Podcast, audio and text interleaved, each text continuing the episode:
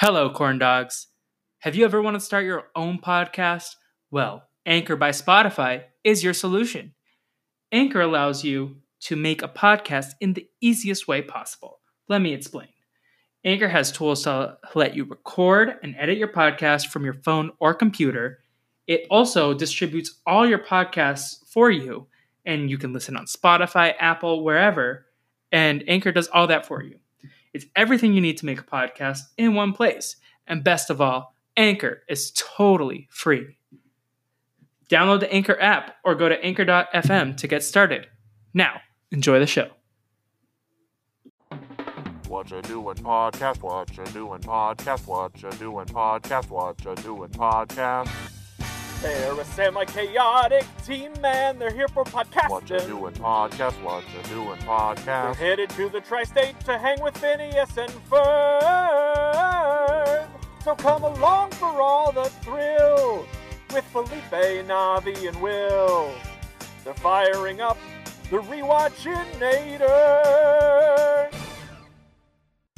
This is what we're gonna do today. Welcome back, everybody, to another episode of What You Doing.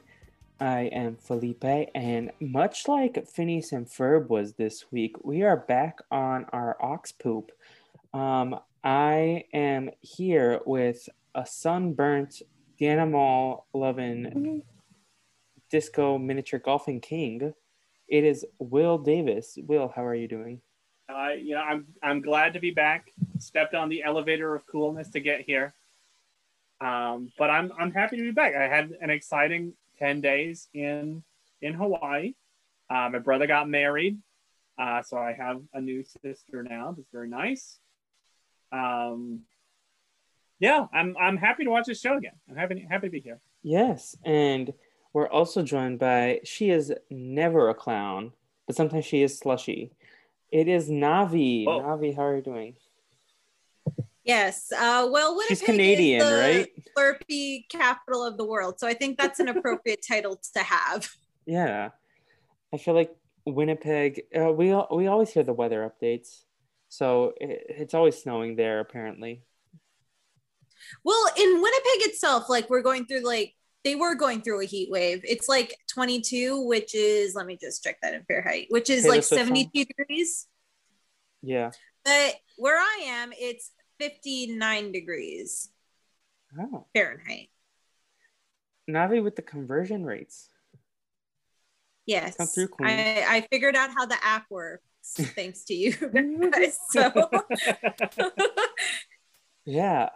And today we're talking about two good episodes. I feel like they're back on it. We had some rough episodes to get through. Maybe I'm jinxing us because next week might be bad, but we got Put That Putter Away and Does This Duckbill Make Me Look Fat? And I'm excited to talk about these two. Yeah, me too. I said before we started recording, I don't know if it's just because I haven't watched the show in 2 weeks or if this really is much better than the episodes we've been watching. But I had a lot of fun with this. Same. I even went and so the first time I watched this, I downloaded it ahead of time. This Disney Plus lets you download things. So I watched this on a plane. It was fun. Did you watch Raya like I told you to? No, I was going to wait and watch it with my family. Okay. Yes. No spoilers. But yeah, so how's everyone been? How was Hawaii? It was great. I got a lot of sun. I might be peeling now, but it was fun. We had a lot of fun going to the beach, going to the pools, we went zip lining, a lot of fun stuff. It was fun. You're peeling your favorite food, a banana. Yeah. the one and only thing that me and my nemesis fruit have in common. Yeah. So Navi, how are you been? What's new with you? Not much, just doing a lot of working, even more so than usual, because I am planning to head down to Winnipeg later this month. I thought you were going to say, come hang out with me in Boston. And I was like, oh, yay. wait. Well, maybe one day when the borders. The first vaccine, right? Is that? Yeah, I got my first. I should be eligible for my second sometime soon. Because, like, I don't know. Apparently, like, vaccine uptake has been very low in our province. So today the province announced, like, initiatives, and we're basically doing a vaccine lottery where if you get both doses of the vaccine, you get and automatically entered into a lottery, and you can win, like, up to, gosh, like $100,000. And if you're under, who needs to go on Big Brother Canada when you can just win this go into lottery? The lottery in Manitoba, y'all. And if you're like 17 and under, you get like a $25,000 scholarship. So if you enter into the lottery, there's like 10 scholarships, and I think like 10 like $100,000 things. I don't know. It was very bizarre when I was in press conference. I love that, like, the original thing was like, get vaccine, save lives, and then now it's like, get vaccine, win this Toyota Corolla or whatever. Like win this like plasma TV, or like they're giving away things so you can get a vaccine. Like, that's how desperate people are to like make sure everyone gets it. Well, that's what happens when you become the COVID hotspot in North America, I guess. Yeah, but even in the States, it's like a thing. But I'm excited to be back with you. I miss you all, and I'm still mad at Will. I don't know if he knows that or not, but I'm still mad at him. No, you told me this the other day that you were mad at me that you couldn't fit in my suitcase. Yeah, I'm also mad. Pre-COVID, I was supposed to go to Hawaii with my cousin, but then that didn't end up working out. Yeah, but I have spent a lot of time with Will lately, just via listening to his old episodes of his own podcast.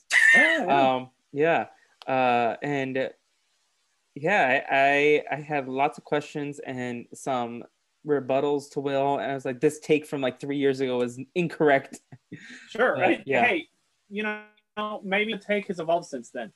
We're my opinions are never static. I haven't listened to the episode. Except for the thing about Friends. Friends, I will never think that Friends is a good TV show.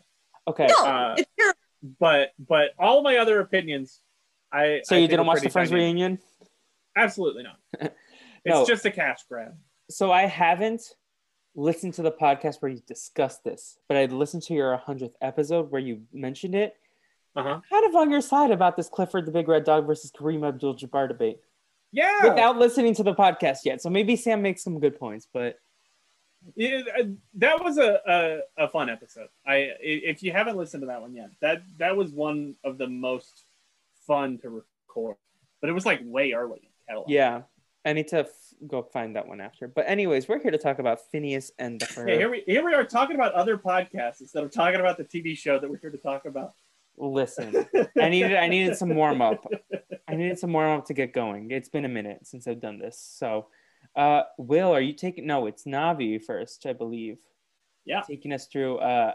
Put that putter away. Yes. So I guess a basic like one or two sentence synopsis is Stacy comes over to help Candace while she's sick. And then Candace gets her to try and bust her brothers. But spoiler work, that doesn't really work out. And Perry needs a vacation, and him and Doofenshmirtz, who like moved like two houses down from where the Flynn Fletcher house is, decide to just chill for the day until a terrible neighbor shows up, and then Doof is back to his old antics. Yeah, that's the basic. Dinkelberg. It's not Dinkelberg, but it's basically Dinkelberg. Yeah, he did look up. I think his name was Phil, maybe, his neighbor. Yeah, how dare that? Or Paul. Yeah. It was something like four letters, but with P. It might have been Phil. But yeah, he wasn't. He definitely did have big Dinkelberg energy. Yes.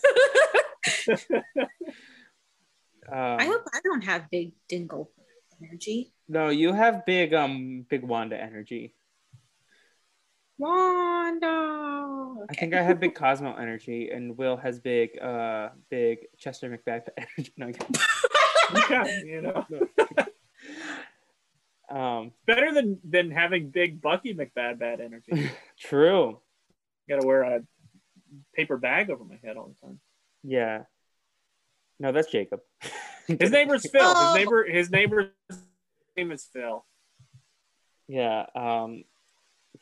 Yeah. So we don't like this Phil. We're Team Doofenshmirtz over here. Yes. Have either of you had a bad neighbor? I don't think I've had a bad neighbor. I had a bad roommate whose room was like right next to mine. Okay, I've never had that situation unless it's like other floor mates that like were nasty in the bathroom, but I've never really had like a bad roommate slash neighbor. Yeah. Good thing is that we each had our own bathroom, so luckily I didn't have to share a bathroom with this dude, but oh my God. Love that for you. Stories I can go into. Yeah, that's probably the most unappealing thing about like ever going on Big Brother, besides like the live feeds and the crazy fans, is like sharing a bathroom with like 16 people. Yeah, I would spend like most of the day like. Yeah, they can just watch you anytime you got to go poop. They're gonna know you went to go poop. Yeah, they can't watch you poop, but they're gonna know your schedule. Yeah, especially when you talk about it in the DR, like Enzo. Mm-hmm. Though if it's Big Brother Canada, they cut the feeds like 60% of the time anyway, so it probably won't matter. Yeah. Anyway, we should talk about this episode. Yeah, yeah. Because we have a bit of a tight schedule today. Yeah. So as mentioned earlier, Candace is sick, and Stacey, being the good friend that she is, shows up and helps Candace out. She brings her miso soup, which, by the way, I could really go for a miso soup right now. Same. Like, literally, I wanted to get Japanese food at Rook today, and I couldn't find a sushi place, so I ended up going to my usual spot, supporting the local Brazilian restaurant as I go every day. I think tomorrow we have craft services though, so excited to get. Yay! Yeah, but nice. I wanted sushi so badly. I want but it's also hot. Maybe miso soup would have been a bad idea today because it was so hot and we don't have AC in our building. But yeah, not in the building for work. In my house, we have that. So, but yeah. Okay. Tangents again, but I just want a miso soup. No, I feel ya. When I head down to Winnipeg, I am ordering some off Skip or DoorDash or whatever is available down there. Forgot. Support BB Can. Shout out BB Can for a 10th season. Officially. Oh yes. Mm-hmm. Not all of my favorite shows from the last year can say that. Rest in peace, Zoe's Extraordinary Playlist. Okay. Okay, so one thing is that Stacey tells Candace, hey, don't worry, your brothers are off playing mini golf, so you don't have to worry about busting them. And then it cuts to Phineas and Ferb meeting up with their friends over at Little Duffers, which is closing, and this like hits very close to home considering what's going on right now with like small businesses. So exactly. Yeah, I have a question. This half Scottish, half Irish dude is married to the lady from the other episodes, or is this a different? Is that her sister? Like, I think it's not the same lady. It's definitely 100% the same like trope, and maybe a similar lady. It might be her sister. Imagine if they're twin sisters. That makes a lot of sense. I would hope it's not the same lady. She's just mistressing around. Not mistressing. What's the adultery? Maybe she has an open marriage, or is it? Yeah, I mean, it could be some sort of like polyamorous situation, some like brother-husband sort of thing. Yeah, respect that. I'm here for it. Or maybe she's just like the financial advisor to this guy who just shows up. That is true. Yeah, with the farm guy, it was pretty clear that they were married, but here it was just like, it just all woman was here. I don't think. Sound off in the comments what your theories are. Yeah, maybe it's a multiverse. That's big. Yeah, maybe her cheating was the nexus of reality. Anyways. Yeah, so Little Duffers is closing because no one's into mini golf anymore. Duffer is like it's only golf but miniature, as opposed to it being miniature golf or only miniature golf. I think I got that quote mixed up in my notes. I watched this episode yesterday because I knew it wouldn't have time to do it today, so forgive me. Okay, so sorry to stick on this point. The Phineas and Ferb wiki, yes, when talking about the quote of when she's like, you should be setting aside your profits over the years so that you can upgrade your investment. What'd you think? A new shiny new miniature golf course was going to fall out of the sky. So this quote lists her name as farmer's wife and his as owner of Little Duck.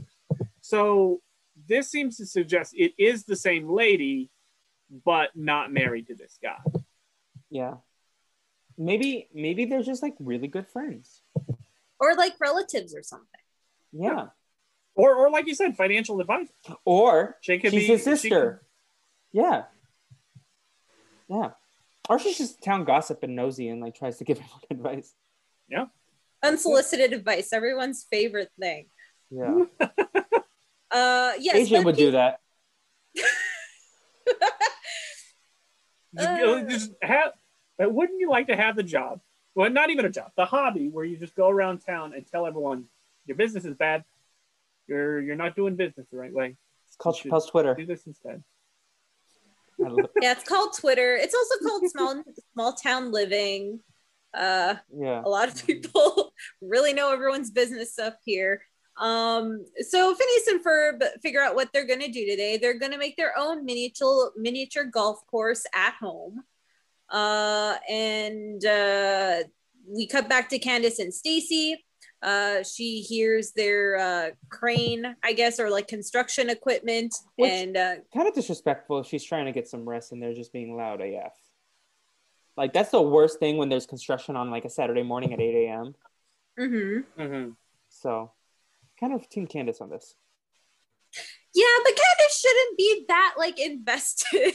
True. Like she should be trying to go to bed, not stressed out about her brothers, but they could also like not have a tractor in the backyard at like 10 in the morning when she's sick. Yeah, like they should know that she's sick. That is definitely true. Like go to Buford's house for the day. Do you want to go to Buford's house?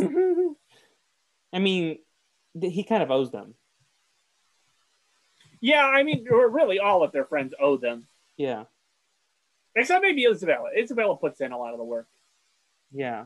And also we stand Mrs. Garcia Shapiro, so yeah. Like we don't want to infiltrate her backyard.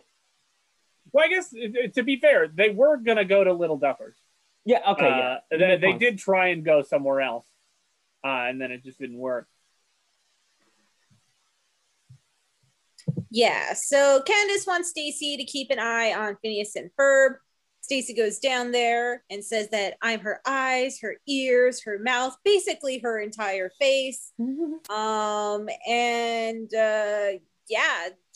of gets sucked up into it all. I think at one point, I don't know if it was like in this specific scene or the scene after where Candace tells Stacy not to get seduced by the coolness, which I thought was a really great line. She got seduced by the coolness. It happens. Yeah.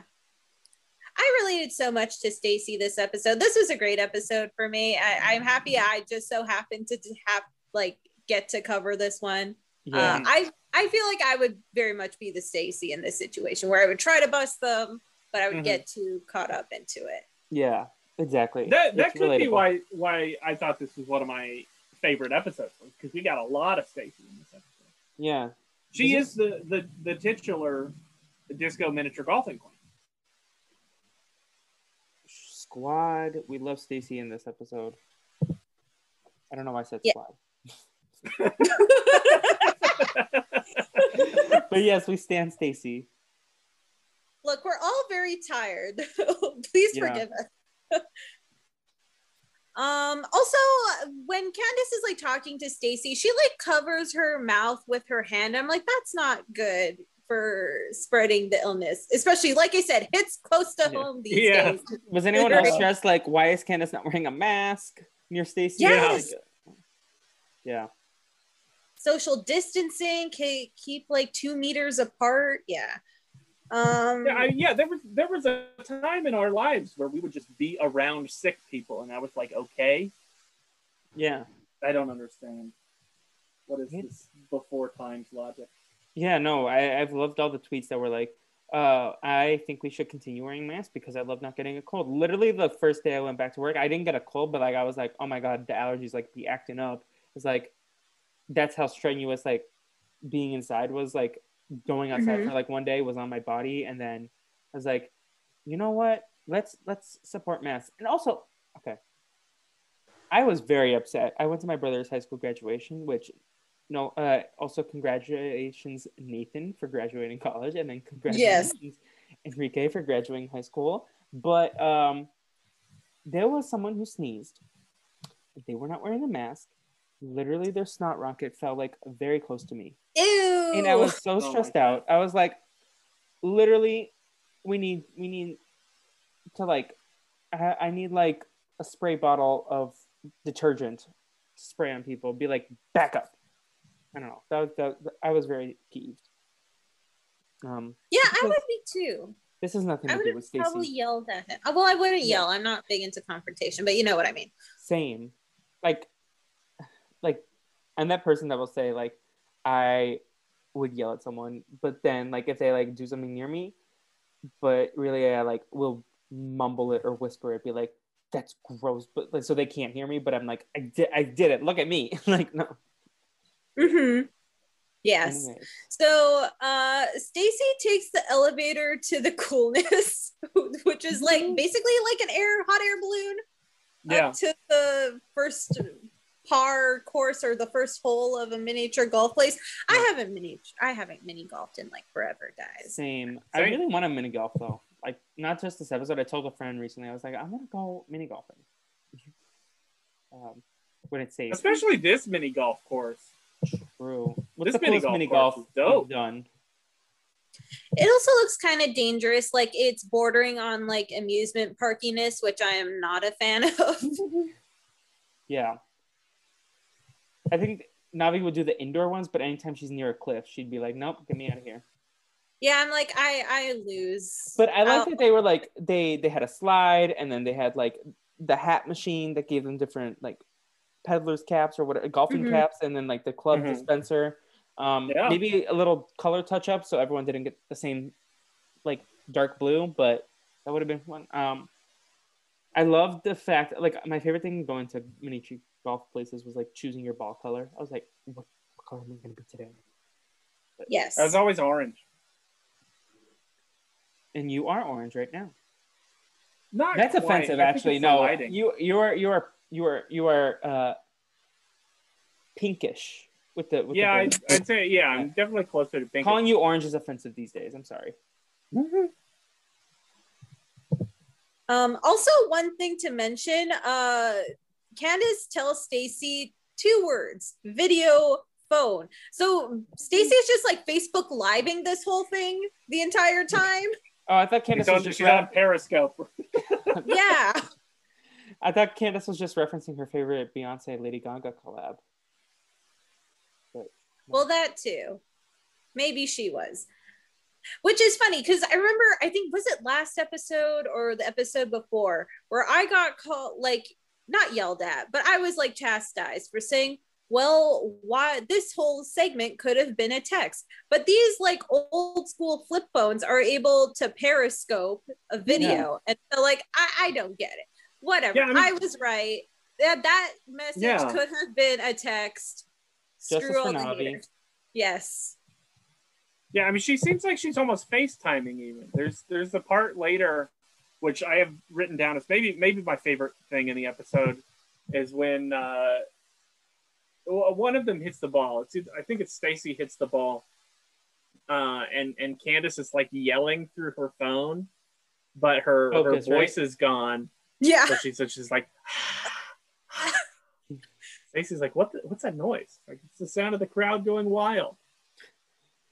Phineas. I thought that was really funny, but it's like they're FaceTiming almost on these flip phones. Yeah, and that's like the question. Is like Candace like getting her to record this, or is it just streaming? And then is it similar to like a FaceTime where it just like ends and like the video is gone forever? Like, it's just. Is she taking like screenshots? Like, what's going on? Yeah. Who's to say? Yes. Well, anyways, Stacy is too into the mini golf, and that's where we get the song of the episode, which is Disco Miniature Golfing Queen. What do we think about this song? A bop. Not iconic, but definitely a bop. Not as iconic as the other stuff that we that's the thing is, I totally forgot this song existed, but it's such a good song. I love it. It is. Well, I'm biased because I was just happy that a song about Stacy, we finally got one of those. So yeah. This is one where I'm really gonna have to start like forgetting how like memorable it is that I remember it from 10 years ago, and more just like how good is the song. I remember, and I think it's gonna be pretty high. I remember the song. I remember the moments, but like I didn't remember everything about the song, which I can't say for. And it's not one that I would go back to on YouTube all the time. But this one was like definitely like memorable to an extent.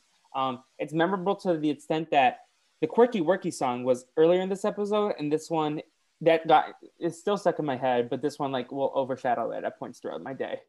So that's how memorable it is. Yes, it's one that moving forward I'm going to remember a lot. That I really enjoy the song. Disco's back, baby. Yes. So after the song ends, Candace realizes that she's going to have to take matters into her own hands, but she's too sick, so it takes for like ever to like get out of the house. And I guess like at some point she calls Linda to like pick her up or to like come over to the house to see what's going on. But as we realize, shenanigans have gone on in the other, in the B plot, I guess, which we'll get into later, where the golf course just hovers all the way over to Little Duffers and like just falls where their old golf course was. I guess revitalizing it. They're back in business, baby. And that's the end of the episode. Stacy is excited to win, but then she finally gets sick, and then they both just hang out in Candace's bed. At least they can hang out together. True. The other funny part about this part at the end was when the golf course lands on Little Duffers, and Ferb's like, I don't know why we didn't just build it here to begin with. Yeah, no. Yeah. I will say something that I did remember from this episode was Ferb, before he was about to hit the golf ball with like the wind stuff. I remember like the visual of the grass, him picking up the grass and like floating around. And then also what I want to say is like, why did Stacey's mom let her go to Candace's house when she was sick? Why doesn't she just force her to stay home? Yeah, it was the same day. It was a different time. Yeah, pre-COVID. True. So different. Like, let's go on a sick play date. Yeah. Get those antibodies. Wait, isn't that like a thing where like parents of like really young like toddlers or whatever will make them like all play together so they all get sick and then have like chickenpox parties. Yeah, that was apparently a chickenpox is like I've never had chickenpox where you can like famously only get it once. So like if you know someone whose kid has chickenpox, then you will bring your kid over to play with their kids so the. I think it's chickenpox that they do that. I've never had chickenpox, but now I'm scared because I'm at the age where it's probably going to be shingles, not chickenpox. So. Oh, okay. I looked out. I got chickenpox in like kindergarten or first grade. I have like a couple of scars, but is that the one where you have to like bathe in tomato? No, that's a skunk spray. No, you get like the pink lotion that you have to dab on.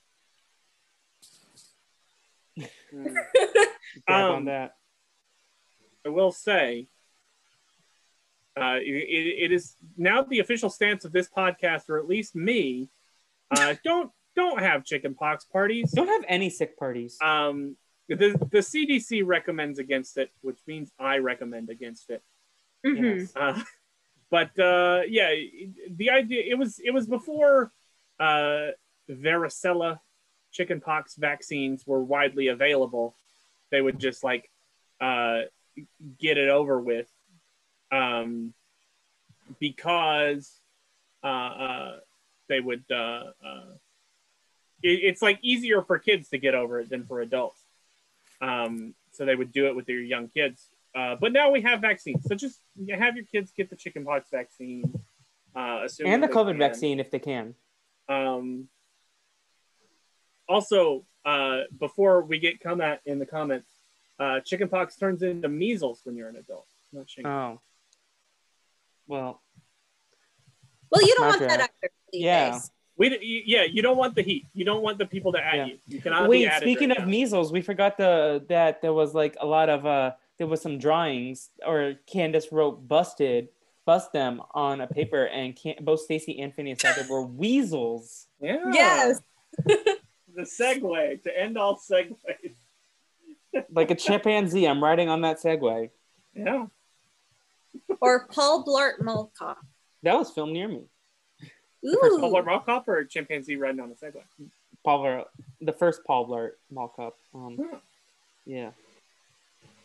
Sorry, it's Paul Blart Bleep Bloop, according to Mike and Liana. That's the official title. Oh, of course. How could I do such things? Anyway, want to get into the Perry and Doof plot? Yes. Do it. I kind of want to have a lazy day like them. Not like Phineas and Ferb, but like them. Yeah. Well, Perry is tighter. I'll start over. Please edit this out. Or don't. It's fine. I get you're busy. I don't want to cause more from you anymore.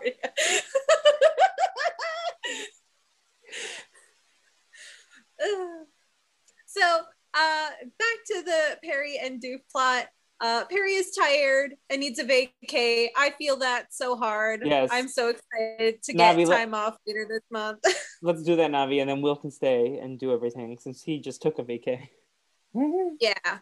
Well, maybe when the U.S.-Canada border opens for non-essential travel. We can go to Mount Rushmore. Yeah. In North Dakota, South Dakota? South Dakota. One of the Dakotas. Yeah. That's close by. I could road trip there. So it turns out that Doof has moved to the same neighborhood as the Flynn Fletchers, and he's like, what, 3 houses down from them? Doof and on his house in the suburbs. Yes. And his house is very like modern looking, which like stands out compared to like the other houses on the street or on the block. Do you think he built it? Oh yeah, definitely. Yeah.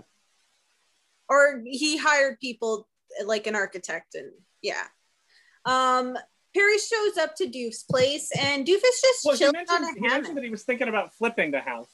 Yeah. Yeah, he did.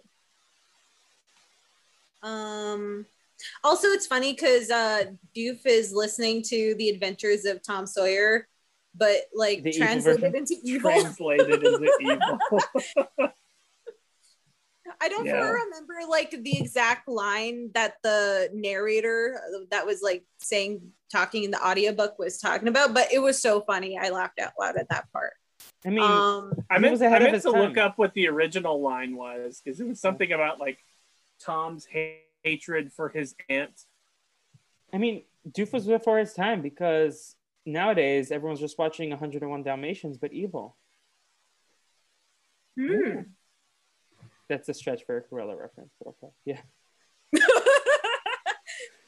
I haven't seen Cruella yet either. Me neither. I just reactivated my AMC card to see In the Heights this weekend. I'm so over these Disney like live action like, oh hey, let's focus on the villain. Like they weren't so bad. There's already a sequel in development for Cruella.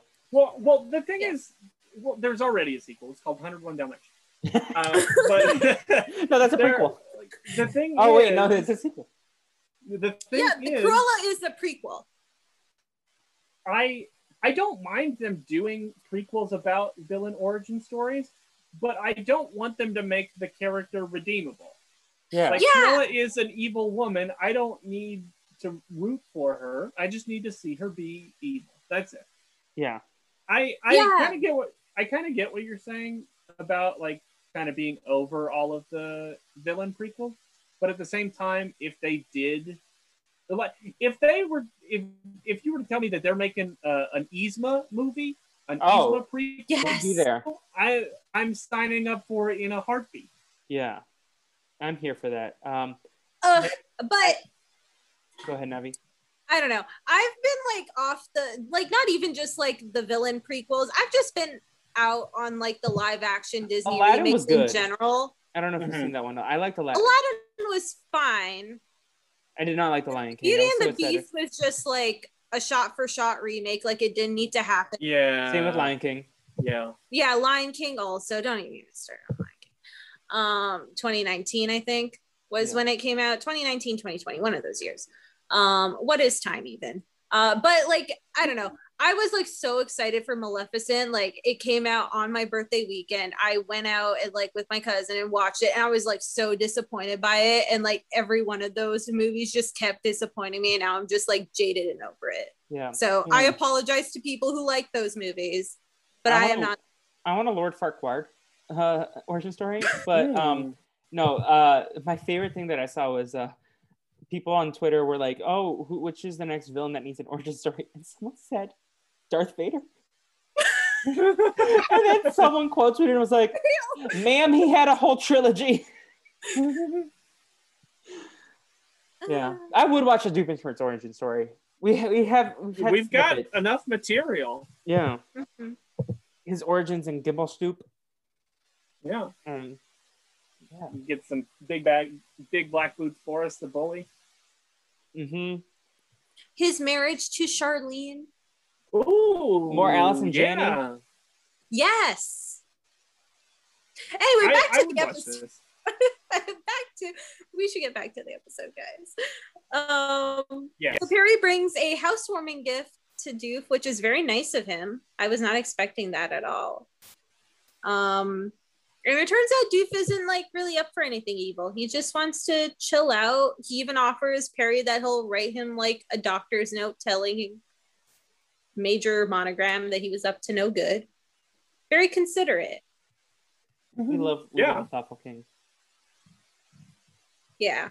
Well, after they, like, or while they're chilling, Doof decides that suburban life isn't for him, which is, like, a very quick time frame to, like, come to that conclusion.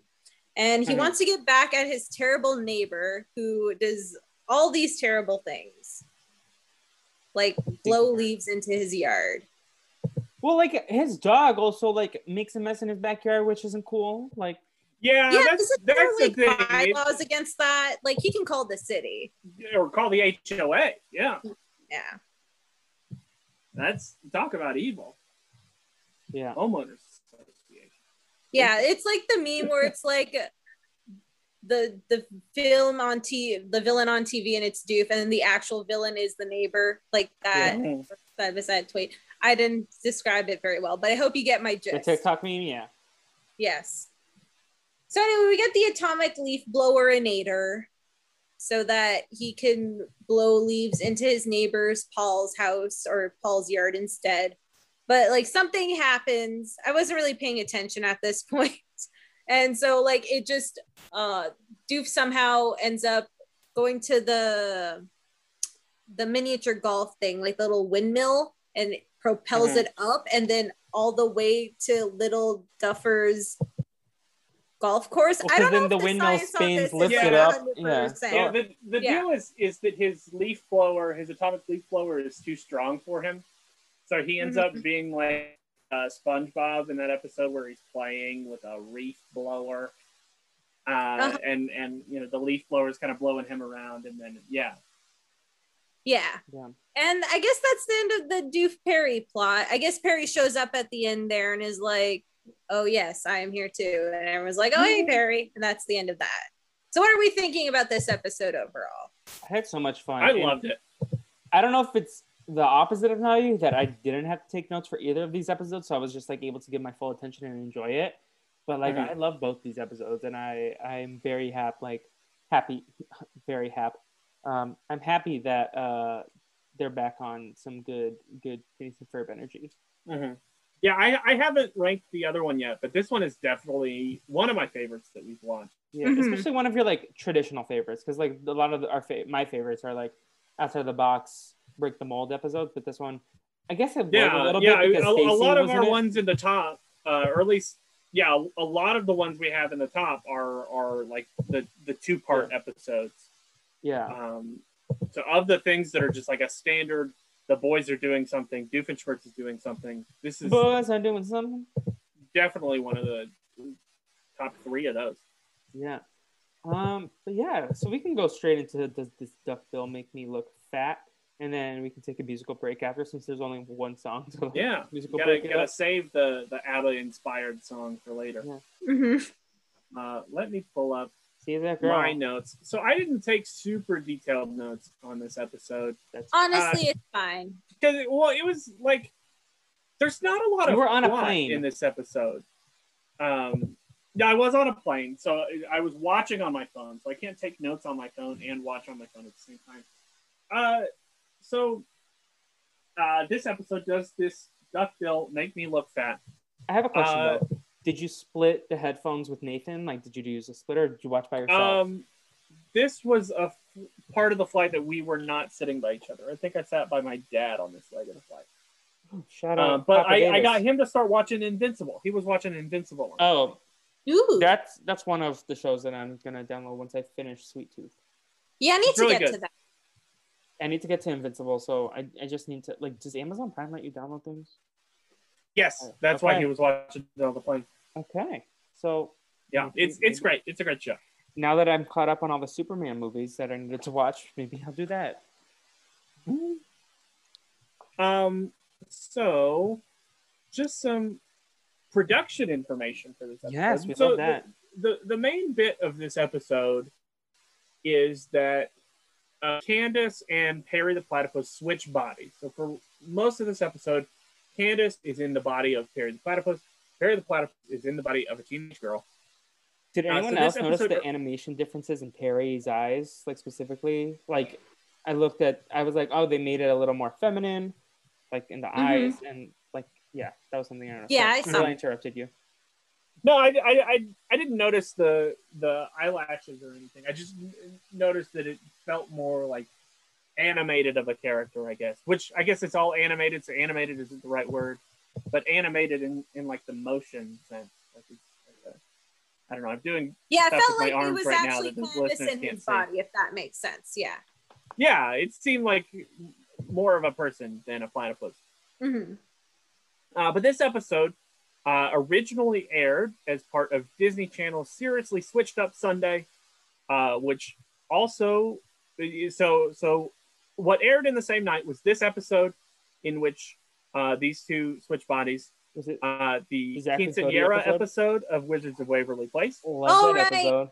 Shout out to I don't remember the actress's name, but she played Benny on George Lopez. She was the grandma. Ooh. Yeah, I know who you're talking about. Yeah. And also the 2003 Freaky Friday aired on Disney Channel. They didn't air the Zack and Cody episode where they switch superhero bodies or whatever? I guess not. Well, the Phineas and Ferb wiki doesn't tell me that. Mm-hmm. But isn't that like after when this episode aired? I could be wrong. You're more of the expert than I am. But Belita Moreno. Sorry, I had to say that. Belita Moreno was the grandma. Yeah, this episode aired in 2008. I don't know the Zack and Cody. Zack and Cody was probably off the air, or was like about to be off the air for Sweet Life. Oh, okay. At that point, probably. Then then it probably did air. Then I'm done. Okay, so did this air? Do what? When did this episode air in 2008? August. Yeah, so Zack and Cody, I remember ending around like September of 2008 because they watched like the first episode of Sweet Life live. Mm-hmm. I don't know. On deck. Interesting. So that's kind of the entire plot of the episode. It's kind of a standard body swap episode where Candace and Perry switch bodies. So Phineas and Ferb don't actually do much. They're mostly just like putting up posters to try and find Perry again. And then you have some bits where Perry is fighting Dr. Doofenshmirtz inside of the body of a teenage girl, and Candace is Jeremy is supposed to come over, and they're going to hang out, but she's in the body of a platypus, and Linda is embarrassing the shit out of Candace. Okay, that's kind of the digest version of the plot of this episode. I did take some notes that we can maybe go beat by beat here. Mm-hmm. But we'll see. So the boys, any thoughts before we dive in to the beat by beatness of this episode? Sorry, I've been doing a deep dive on the cast of the like random background character of the George Lopez show. No, of The Sweet Life. Right now I'm looking at the woman who played Millicent. Did you know she's 40? Oh.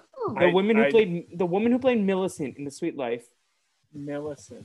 The girl with the glasses. Oh. She was like nerd, right? No, she was one of the employees at the hotel. And in the two finger exercise, the trust balls, she was paired with. Oh, right. Mia. She's like the one that's like constantly like on the verge of having a panic attack, I think. Yeah. Oh, she does look older than I expected. Okay, never mind. I remember her being like younger. Well, I mean, if she's 40 now, then she was like 25. Yeah. Okay. 25. Okay. Yeah. So it's less that she's old and more that we are old as a society. She was also the human version of the guinea pig. Oh, one of the guinea pigs in Wizards of Waverly Place. This is not IMDb bags. I'm sorry. What are we doing here? So Phineas and Ferb are watching a movie, and it's like an old sci-fi movie where this guy creates a teleporting device. This mad scientist. It's mad scientist who I think is voiced by Rob Paulson, who famously voices Carl Weezer. Oh yeah, Jimmy's mom. One of the all-time great voice actors, Rob Paulson. But he's making these teleporters, so it's just these two things that you can teleport in between the two things, and his assistant's like, what's the point if you just have to move one of the teleporters to another place in order to teleport there? Like, aren't you already there? And then he threatens to cut his tongue out, which is kind of morbid. But the character in the movie is like, "Oh, I'm gonna cut your tongue out," and then Phineas is like, "Ferb, I know what we're gonna do today," and Ferb immediately covers his mouth. Like, no, not the tongue thing. We're gonna make teleporters, and they decide to make their teleporters. Meanwhile, Dem comes in, and so she's lost her earring. The hoop Phineas one or the topaz one? Is it the smoky topaz or the hoops? And she has lost the hoops. Which you would think that topaz ones would be harder to find. Like the hoops are like big, right? But there's a lot more air in between them. Who knows? Well, yeah. Well, I mean, small hoops too. Are probably like thin. Yeah. Yeah. See, I was imagining. I mean, the hoops that she ends up wearing at the end of the episode are pretty noticeable. But I think you can have hoop earrings that are... Forget about noticeable hats. It's all about the noticeable hoops. Yeah. But Phineas knows that if his mom is wearing her hoop earrings, that means she's wearing the blue dress tonight. I don't know what she's going to, but she's wearing the blue dress. Probably some antique soiree.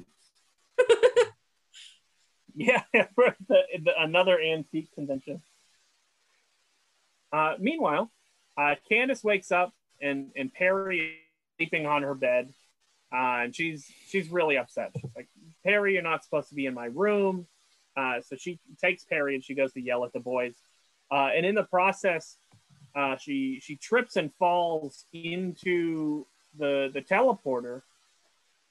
And when she trips and falls into the teleporter, she's holding Perry. They pop out the other side, but they have swapped bodies.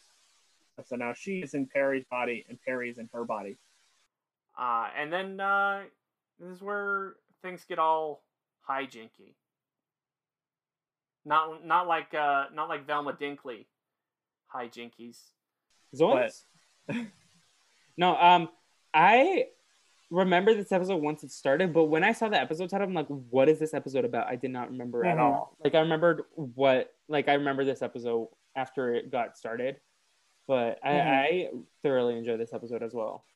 But Ferb, I don't know if it was Ferb or someone else who made a very good point that was like, aren't these kind of useless? They're not far away, and then as soon as you get there, you have to like, you already that was the character in the movie. Okay, yeah, that was gonna get his tongue cut out for bringing it up. Yeah, I love how meta that like whole dialogue was. It was very interesting. Plus, the main villain kind of looked like Drago from Kim Possible, or not Drago. Yeah, but like not blue. Yeah.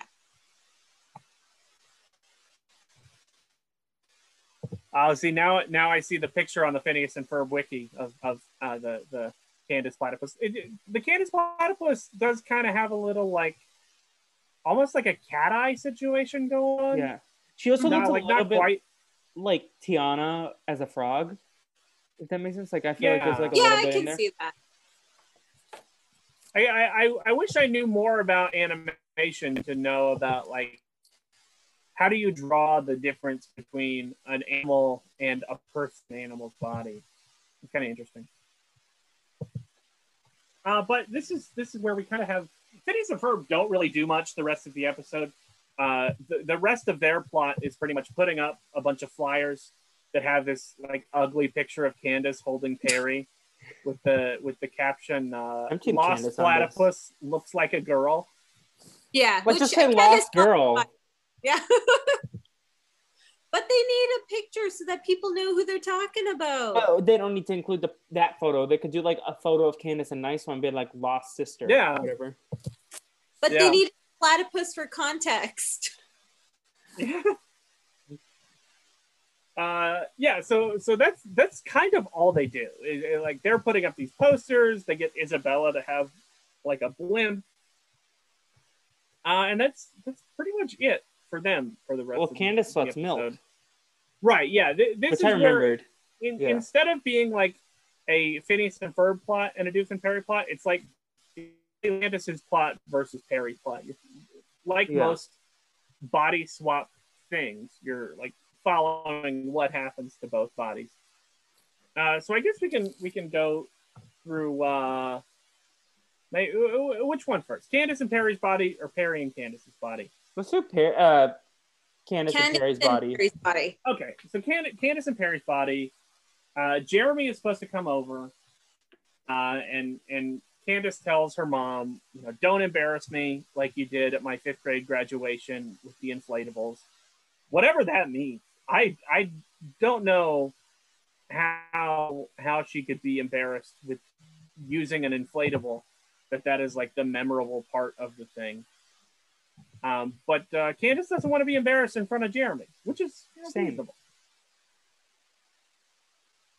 I don't want to be embarrassed in front of Jeremy either. I skipped around whenever I took these notes, so I didn't organize it by the plots like I usually do. It's fine. Okay, so Jeremy gets to the house, and Linda just continues to embarrass Candace, and she's there this whole time in platypus body, and Jeremy is like feeding her and petting her. She finds out that platypus food is like mostly bugs, so she like throws up on the carpet and gets thrown out of the house. Meanwhile, like Linda is doing the absolute most to embarrass Candace. Yeah, I just want to say Candace found out that that she was eating bugs, and she didn't say slimy yet satisfying. But yeah, Linda's doing she's trying to get award for embarrassing mom of the year. She starts off by showing the home movie, and not even like a normal bubble bath home movie, but like bubble bath as a child home movie, which is just wild that you would show this to someone who you know is her high school crush, and then after or that, anyone in general, any child, like you don't show that to Stacy even, and then. She says something like, "Oh, Jeremy, you're a nice boy. I understand why Candace has a shrine of you in her room." Yeah. Like, what the hell? And then so Candace yeets off the couch and is like, "Mom!" Yeah. This is where Candace is in Perry's body, and she, like, walks away because her mom doesn't know that she's Candace, and she doesn't want Jeremy to know that she's Candace. So she, like... She also somehow still has Candace's voice inside Perry's body. So she can like walk away and talk as long as they're not like seeing her. Yeah. But then after she says that Candace has a shrine to Jeremy, she also says, "Oh, maybe I lost my earrings while I was folding Candace's laundry Jeremy, do you want to come with me to look through Candace's laundry? I died at that part. What? That was so funny. It's hilarious, but my God, that how do you? Why is this a normal thing that you would think is okay? Nathan, I know you're listening. If Will ever has a friend over that he's interested in, feel free to do his laundry with that person. Yes.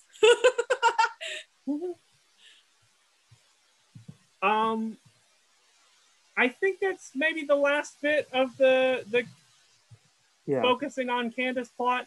I will say, I remember that they sweat milk. Whenever Candace gets kicked out of the house for throwing up on the carpet, she's like looking. I think she's looking through the window at the point where she tells Jeremy to come fold her laundry, and Candace starts sweating milk because that's a thing. Am I sweating milk? Do. I remember that. Then like throughout this episode, Candace is just like really disgusted by Perry and platypuses in general. She's always talking about how they stink. Yeah. And, like, you know, how sweating milk is. Well, gross. Then even Ferb says that you should shower first when she turns back. Yeah, which is like no other episodes have they made any reference to Perry being like gross animal.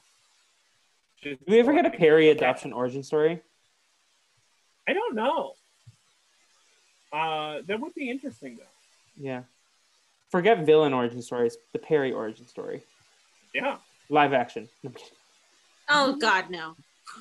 Played by Navi.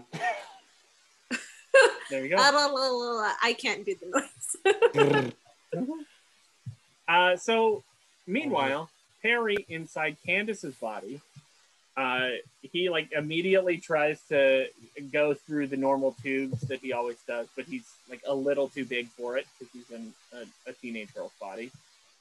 And he gets down to the lair, and this is where things are kind of weird too, on the part of Carl. So Mr. Monogram and Carl are surprised that there's a teenage girl on the screen. Oh yes, I remember this part. And then he puts on the hat, and Major Monogram realizes that it's Agent P. But they think it's like a disguise, a teenage girl disguise. Yeah, I like how Carl was like really excited, like, "Oh, a teenage girl." Then Major Monogram's like, "Oh, it's just Perry in disguise." He's like, "Ah." So we established with Naomi that Carl is 17 or 18, right? Yeah, he's between 17 and 19 is what the wiki says. And Candace would be like 14, 15. He's 15. That's too much. It's too much. He's a little bit too old to be like, "Oh, a teenage girl. How exciting." Carl kind of reminds me of like Fogel or / McLovin. McLovin. Like he does. Like, can we get that guy to play Carl in the live action? That would be funny. Is that Christopher Mintz-Plasse? Yes, I feel like he's not done a different guy. No, it's that guy. I haven't actually seen Superbad. I saw it for the first time this week, so that's why it's on the line. Okay. I know the McLovin moment, but I didn't know the ID reveal until I watched it, and I like never, McLovin, his name is just McLovin. Yeah. Well, do you care if I spoil it? Oh no, actually this is a kid-friendly podcast. I'm not gonna spoil the line that is referenced. Yeah. So Carl, this way stood out to me. I think I put like a lot of excellent. What I said was, Carl is way too excited about seeing a teenage girl. That's what I wrote down. Yeah. So it seems that Doofenshmirtz has stolen all of the Slushy the Clowns from around town. Time out. Is Carl okay? Is Major Monogram letting him see outside? Ooh, I hope so. I mean, we do know that he didn't. He denied Perry's request for vacation. So Alka does seem to be working people too hard. Yeah. Especially the unpaid interns, I'm sure. True. So at every Mr. Slushy Burger, Mr. Slushy Dog around town, they have a mascot. It's a Slushy the Clown. Slushy the Clown plays this little jingle. It's like pickle so green and meat so brown. Lunch is fun with Slushy the Clown. And Doofenshmirtz stole all of the Slushy the Clowns because he hates this jingle. This jingle has gotten stuck in his head. He hates this jingle. He steals all the clowns so he can rip the tapes out and destroy. What jingle would you do this for? For me, it's the Limu Emu. Ooh, Limu Emu is a Liberty Insurance, I think, is what it is, the actual brand. Yeah, Liberty Mutual. Yeah, that pisses me off. Yeah, Limu Emu and Doug are maybe my least favorite commercials on TV. Doesn't help that Doug is a cop. Yeah, I probably have some others that I would hate, but not off the top of my head. This one doesn't bother me, but I know it bothers some people. The Charmin one, like, my hiney's clean. Oh, my hiney's clean. Is there a problem with the word hiney? Heinzy? Doofenshmirtz? Hiney? No, their problem is like with the, like, the bear is like rubbing, like dancing with the toilet paper on. They're doing like Mr. Krabs with his millions of dollars. Yeah. What is it like? It's like not flossing. Remember when flossing was a thing, like the dance? But oh yeah. But it's like kind of like backwards flossing, like you're flossing your teeth, but like with some fabric. I don't know. Flossing your butt? Yeah. I will say, like this is probably like our equivalent of like Ronald McDonald, the Slushy. Oh, I got big Krusty the Clown vibes. Yeah, like it's definitely a reference for like Krusty the Clown or even real life Ronald McDonald. Did y'all sing the McDonald song in elementary school? Not that McDonald song, but it was like Ronald McDonald had a hamburger. Ronald McDonald. That was like a song that we sang in like elementary school chorus. Did you know the McDonald's jingle? Bada, bada, bada, I'm loving it. Did you know that's Justin Timberlake? What? Yeah. Do you know that I made a 5-minute movie about McDonald's in my freshman year of college? I can find it. And I used the Tajik Hall rearranged version here. I'll find it and send it to y'all. But yeah, the bada ba ba ba part is Justin Timberlake sings that. Oh. Wow. The more you know indeed. Yeah. But like back to Doof, this is totally justifiable. If like Slushy the Clown is as terrifying as Ronald McDonald is in real life, like this is justified. He's in the right. Like get rid of all those stupid. I can't stand it. Like good riddance. Mm-hmm. It was so Perry goes to stop him and he traps him in a cage like usual, but the cage is a little bit too small because he's in Candace's body instead of his own body. And then he breaks out of the cage, and he tries to when the fight scene starts, usually Perry like will attack him with his tail. So he tries to attack Doofenshmirtz. He thought Doofenshmirtz was some Charmin. Yeah, so he tries to throw it back and hit Doofenshmirtz in the face, but Candace's body doesn't have a tail, so he totally misses. But then he just hits him with his purse. So he hits Doofenshmirtz with his purse, and Doofenshmirtz like, I can't fight a teenage girl, so he tries to run away, and then eventually he ties him up with some headphones. He's got disrespectful to the headphones. The first. Yeah, honestly, you ruined headphones. Yeah. But he ties him up in headphones, and Doofenshmirtz bumps into his Shrinkinator, and this Shrinkinator. It looked like it was on BBK 9.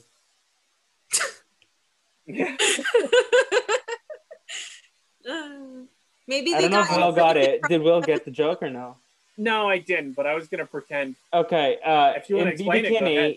They had the house, and then because of COVID, it shut down. And then in BB Can 9, the same house, but they put a ton of moss and like to like be like, oh, the house was. Give like, it like a post-apocalyptic vibe. Okay. Yeah, that's funny.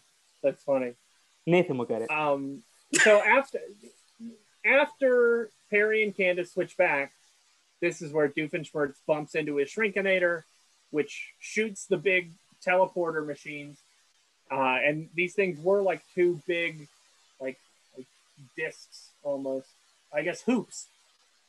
Because whenever they shrink down, Linda thinks that they're her hoop earrings, and she starts wearing. Imagine if they hit it before they switch back, because Candace, like Perry, had to move quickly. Yeah, yeah. That would have been wild if they were just switched forever. I'm sure Phineas and Ferb would have just built more teleporters or something. Yeah. But yeah, Linda starts wearing the teleporters as hoop earrings. You can see that they still work because like a fly flies through one ear and out the other. That's pretty much the end of episode. A fly flies through one earring and pops out of the other one. And Candace is like upset that she didn't love the brother. Yeah. Yeah, one thing I want to mention was like how hideous was Linda's previous hoop earrings where these are an improvement. Honestly. Right? These are like ugly earrings. Yeah. I'll go AF. Yeah. Couldn't catch me with those. But yeah, anything else on this episode? My one thought is, you know how there was that meme that was like the bar and then it's like describing something and then describing something else with the bars? And there was one about Perry the Platypus that was like just a platypus and then Perry the Platypus with a little hat. I want one that's like Candace Flynn and then you put the little hat. Perry the teenage girl. That's what I would do. So yeah. And yeah, the closing credits was also Perry the Teenage Girl. Yeah, the closing credits. This, I don't know if we're gonna rank this song or not, but it's like a altered version of the Perry the Platypus theme that's sung about Perry the Teenage Girl. It's an altered version of our theme, which they stole from us. Yeah, I guess we were before this song, definitely. She's a semi-neurotic teenage girl of action. A feisty little redhead with a platypus's brain. Love it. Sheena Easton sings this song? I don't know that name. I don't remember how. Sheena Easton. Scott. Oh, she sang one of the Scooby-Doo songs. That's what I remember. That's because I have her Wikipedia clicked on before. Did she sing 9 to 5 before Dolly Parton? No, right? She has a song called Dolly Parton. Oh, okay. Morning. It's probably a cover. It's a different song, also called 9 to 5. Okay. Mm.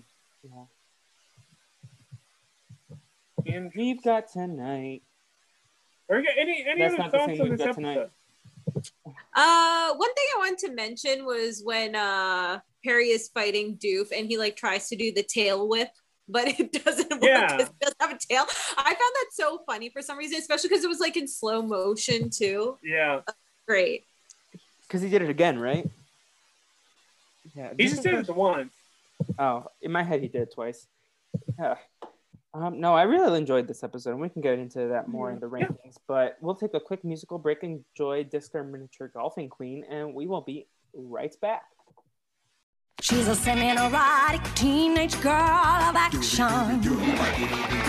She's a feisty little redhead with a platypus's brain. You best leave her alone.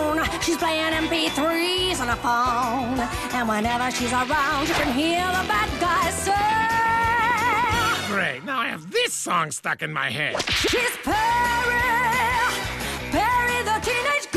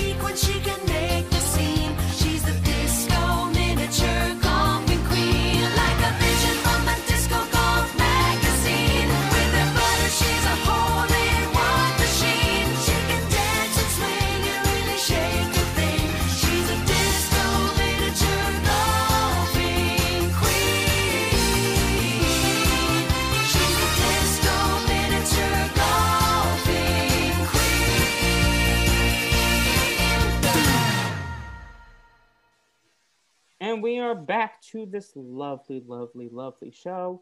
We have Will, we have Navi, we have me.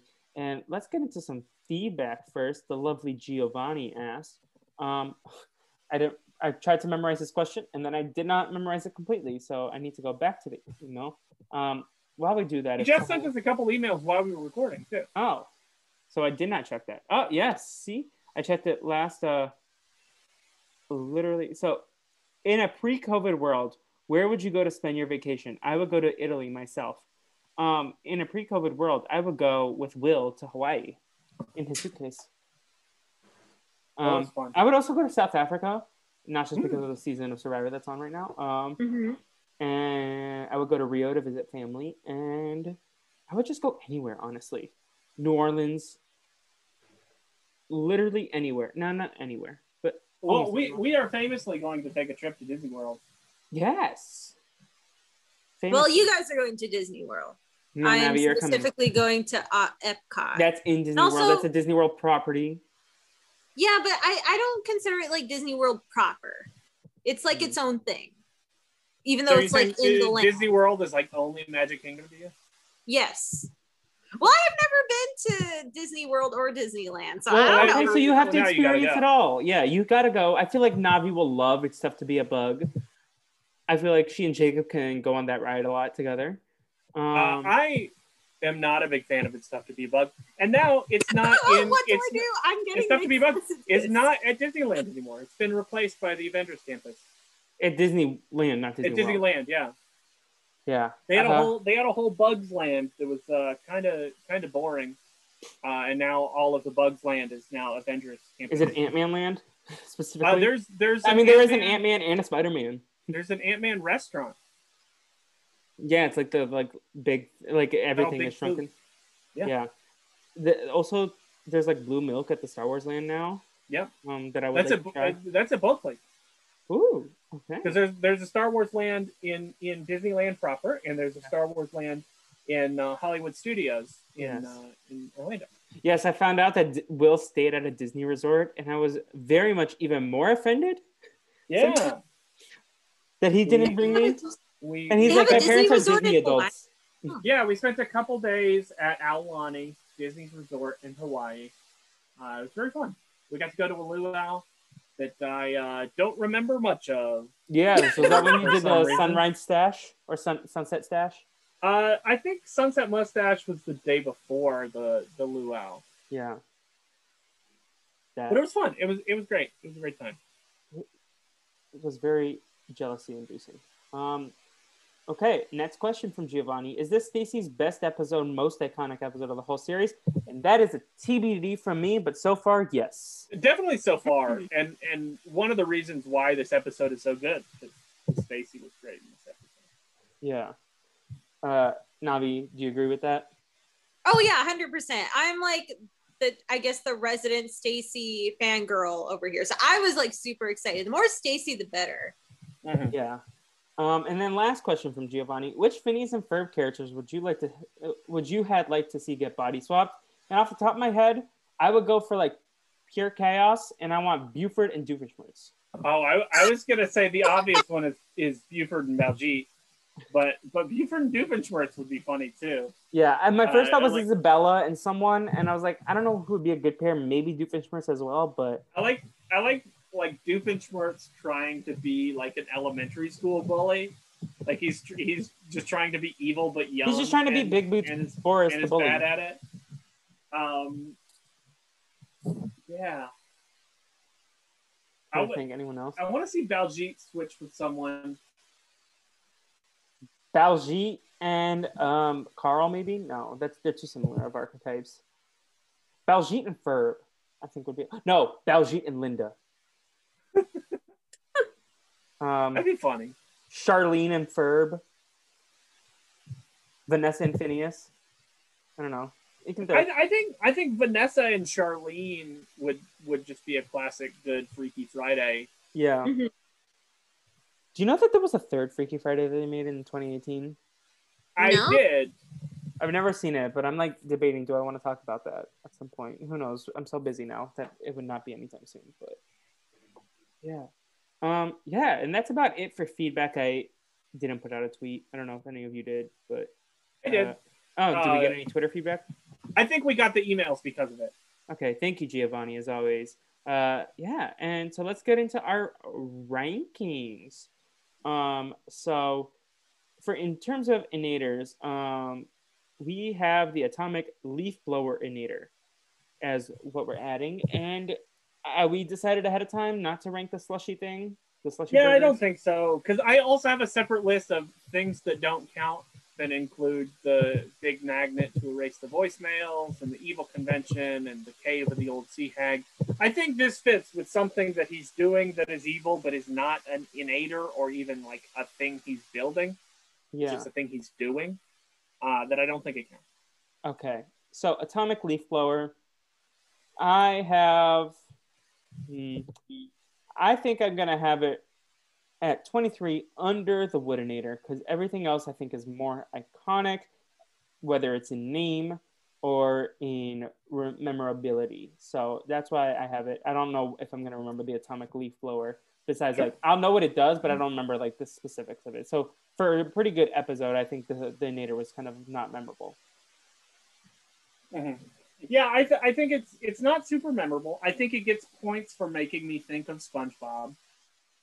It also, one of my biggest criteria in ranking these things is how petty is this? And the fact that it's only to piss off his neighbor gives it a lot of points, in my opinion.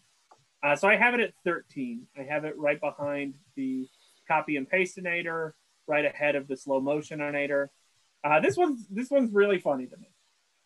But a lot of the things ahead of it are either way more petty or way more funny or way more iconic in my mind. But I think this is a good place for it, right outside the top. Yeah, I have it at number 10. Like you mentioned, William, for the pettiness aspect of it. Plus, I do think the name is pretty extra. Like, he added Atomic before it, so I think that bumped it up for me as well. So yeah, it's a top 10 for me for now. We'll see how I feel about it afterwards, but for now it is at number 9. This is gonna bother me all night. Will, you used to do something in the early episodes that like another ranking that you had that eventually like fell off to the wayside. What was it? Was it the and by I means? Yes, that was it. Yeah, because he hasn't done that often lately. Yeah. I still haven't done the jingle a ton. Yeah, he did it in both of episode ones, both parts of episode one. He did it in episode 3, 4, and 6, and then didn't do it again until episode 19. Yeah, I was gonna say he did it recently, but that was the first time in a while. Yeah. I still have a tab for it, but he just hasn't been saying it anymore. Yeah. Also, can I just say, like, the Shrinkinator is basically just this Shrinksperia. Like, they changed the name. Yeah, I saw that in the... I don't know if they put that in, like, the errors or goofs or something. But it's... He didn't have a Shrinkinator prior. I thought he had a Shrinkinator Ray at one point, but no, I don't see it. He had a Freezinator Ray. The shrinking thing he used so far is the Shrinksperia. I think he maybe later has a Shrinkinator Ray. Yeah. But okay. Here's the continuity section of the wiki. Doofenshmirtz refers to his old Shrinkinator, but the invention he activated actually most resembled the ray to destroy the moon in the episode Oil on Candace. His invention to shrink things was called the Shrinksperia.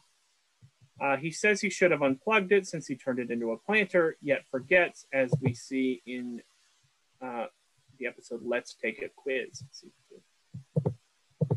The other thing I forgot to mention about the second episode is that when Doofenshmirtz is doing the Slushy the Clown thing, he's like trying to write his own jingle, but he can't write a jingle because he can't think of a word that rhymes with evil.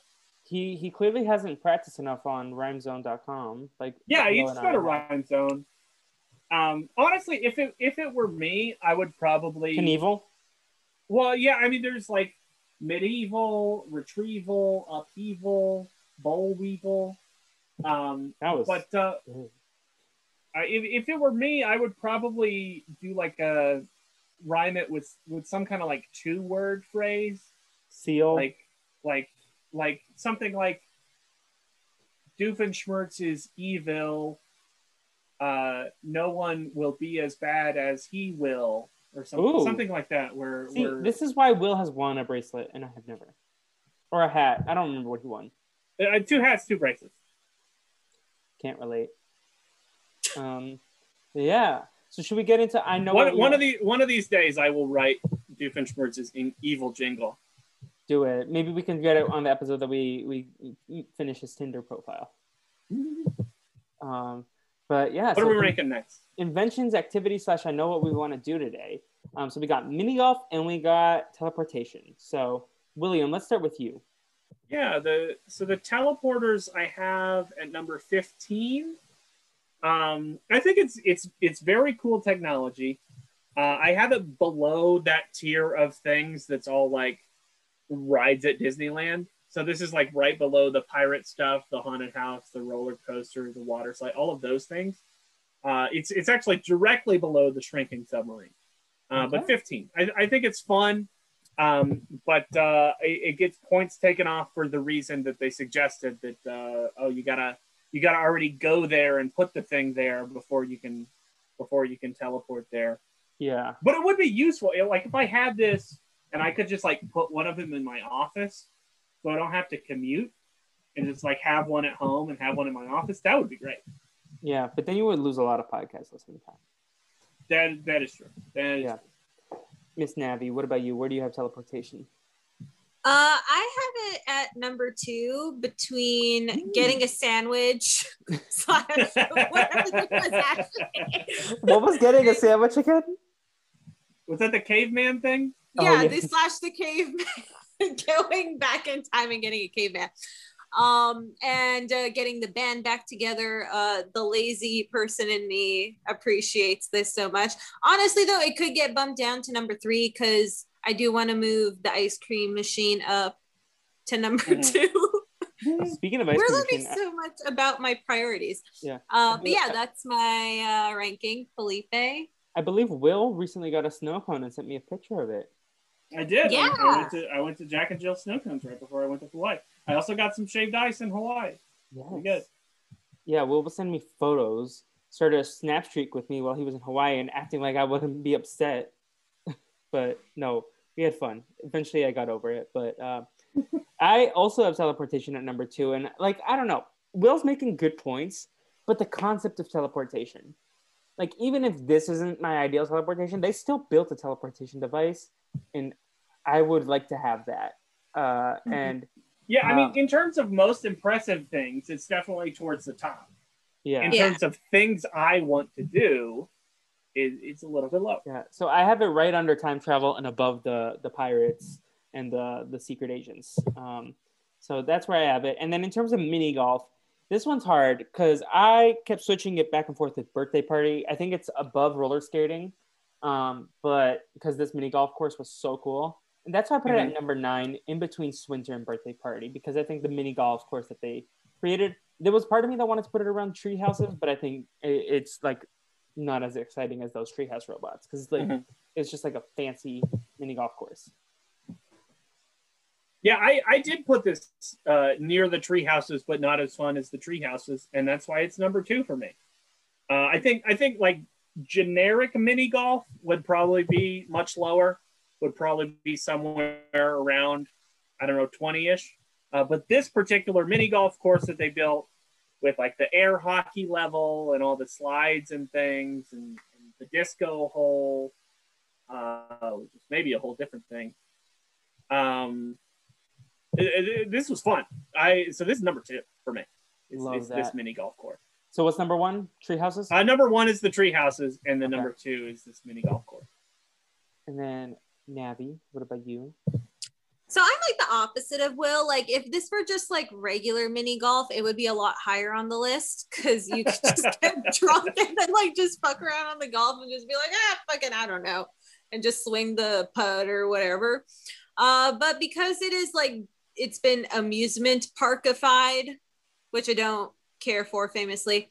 I have it at number 11. Like, I would still be down for it, but when it got too crazy, I would probably peace out. So it's between Haunted House at number 12 and Ice Cream at number 10, though honestly I'm moving Ice Cream up, so it's really between Haunted House and Swinter at number 11.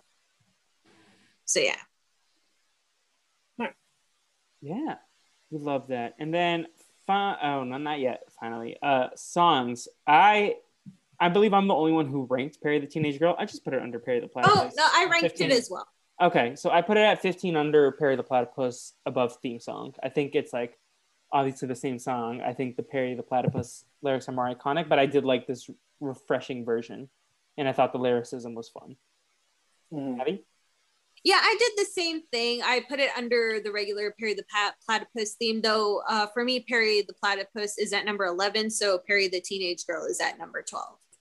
Nice. Yeah, I'm not sure where I would put. I have the Perry the Platypus theme all the way up at 6, but I don't think Perry the Teenage Girl is right behind it at 7. I think I would put it, I don't know, 5 to 10 spaces below that. You make points. I'm not sure. That's why I didn't rank it. I didn't want to have to think too hard about, you know, how much worse is this song than the other. Yeah. I didn't want to think about it, so I didn't rank. Speaking of. I don't have a transition. Will, what do you want to talk about? Where do you want to put Disco Miniature Golfing Queen? Man, I wanted to put this song really high. I loved this song. Disco is a genre that I am a big fan of.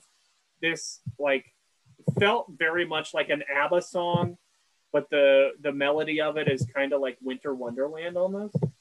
Yeah, I noticed that. So I bumped it above The History of Rock from the Love Handle episode. I don't think I can quite push it above Evil Boys. So I have it right now at number 9, right behind Evil Boys and right ahead of History of Rock. Okay. Navi, do you want to go next? Sure. So I have Disco Miniature Golfing Queen at number 8.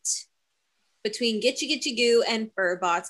Honestly, though, I have Goody Two Shoes Brother at number 10, and I want to move that up. So it's probably more at number 9. But yeah, I love the song. I also really like disco. I'm glad that disco tunes are like coming back in like mainstream pop music again. So there's nothing more I need to say. Plus, it's like about Stacey, so you know it had to be bumped up just for that reason. Yes, I have Disco Miniature Golfing Queen all the way at number 8, behind In the Mall and above Little Brothers. I know when we get there, Lindana is going to bump up a few spots again, like because I feel like it's in the similar vein of that like poppy disco like throwback vibe. But Disco Miniature Golfing Queen is a bop, and we love it so much. Yeah, Is this the first song we've gotten all in the top 10 in a while? Maybe. Yeah. Well, yeah, this is definitely one that if you had asked me before the episode, I would not have remembered this song at all. But I would be very excited to put this song in a playlist. It's making the playlist. It's making the summer box playlist, playing it all summer. Yes. I love this song a lot. Yeah. I was about to say this may be sacrilege, but I kind of want to move Gitchy Gitchy Goo down my rankings. I don't know. The more time that passes and the more I marinate on it, the more I'm just not like feeling it, you know? So what I'm going to do before our when we look back on everything, I'm going to listen to every song and then I'll try to rearrange it, like structurally be like, which song do I like more, like one at a time and do that. But yeah. That makes sense. Maybe I'll even give a scoring system like 7, like how would I rank it? But who knows? Yeah, maybe time before that. We can figure out some kind of scoring system for these things that'll make things easier to sort later on. Yeah. For sure. Also, listeners, send us ideas for tier names. Oh, we have the mementos, obviously. Yeah, I we have the memento, but we just need to figure out the non-memento tiers. We could name them after origin story movies for villains, like the Cruella tier, the Joker tier, the Darth Vader tier. Yeah, but then it's Darth Vader ones. I think it's a little bit less obvious what the order of the tiers are if we do that. Yeah. We'll figure it out. Well, this is stuff we can hash out offline. For sure. But send in suggestions if you have suggestions for tier list stuff. Yes. And then lastly, let's get to our episode rankings. Can someone just remind me what the Tree to Get Ready Do plot was? That was his Goody Two-Shoes brother. Ooh, okay. That does change things. Will or Navi, does either of you want to start? Yeah, I have put that putter away.